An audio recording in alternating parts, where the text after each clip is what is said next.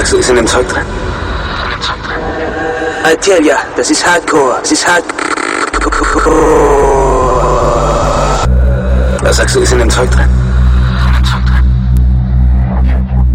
M D M A nutzt Serotonin. Opiate wie Heroin nutzen Dopamin. Das ist vergleichbar mit dem Gefühl, das man nach gutem Sex hat. Amphetamine erhöhen den Adrenalinausstoß und Kokain bringt die Synapsen im Gehirn auf die Geschwindigkeit einer M G-Salve. Mein Produkt ist einundfünfzig mal stärker als Kokain, einundfünfzig mal halluzinogener als Acid und einundfünfzig mal stärker als Kokain, einundfünfzig mal halluzinogener als Acid und einundfünfzig mal explosiver als Ecstasy. Es ist so, als bekämen Sie einen persönlichen Besuch vom lieben Gott.